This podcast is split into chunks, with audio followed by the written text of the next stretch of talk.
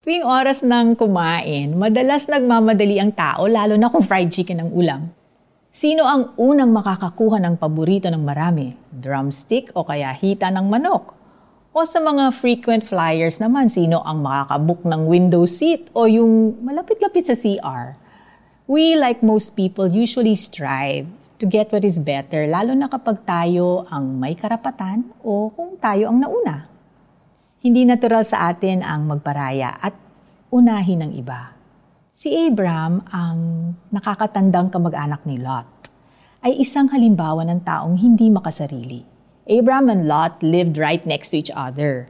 Ang nangyari, napapadalas ang alitan ng kani-kanilang pastol dahil hindi na sapat ang pastulan para sa mga hayop ng bawat kawan. Kapuri-puri at hindi karaniwan ang naging tugon ni Abram sa sitwasyon. Una, siya ang nag-initiate para maayos ang alitan. He thought about keeping the peace para sa ikabubuti ng lahat. Madalas, nagtatagal ang mga conflict dahil walang gustong makipagbati. Pangalawa, nagbigay siya ng solusyon na pabor sa kabilang panig. Ayon sa verse 9, mabuti pa'y maghiwalay tayo. Mamili ka. Kung gusto mo sa kaliwa, sa kanan ako kung gusto mo sa kanan, sa kaliwa ako. Sa mundo, kapag uh, nakipag-settle ka with another party, as much as possible, sisikapin mong lamang ka o kaya di ka uuwing dehado. Pangatlo, inuna niya ang kanyang pamangkin. He gave Lot the right to choose first kahit bilang mas nakakatanda, siya ang tunay na may karapatan na mauna sa pagpili. Kakaiba at kahanghanga ang ginawa ni Abraham mas matimbang sa kanya na panatiliing maayos ang relationship nila ni Lot.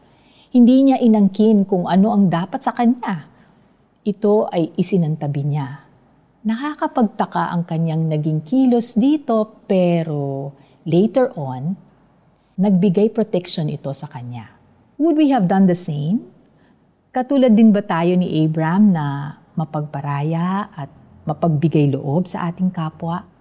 Do we live thinking of others first? Let's pray. Panginoon, salamat sa buhay ni Abraham at sa magandang halimbawa na kanyang pinamana sa amin.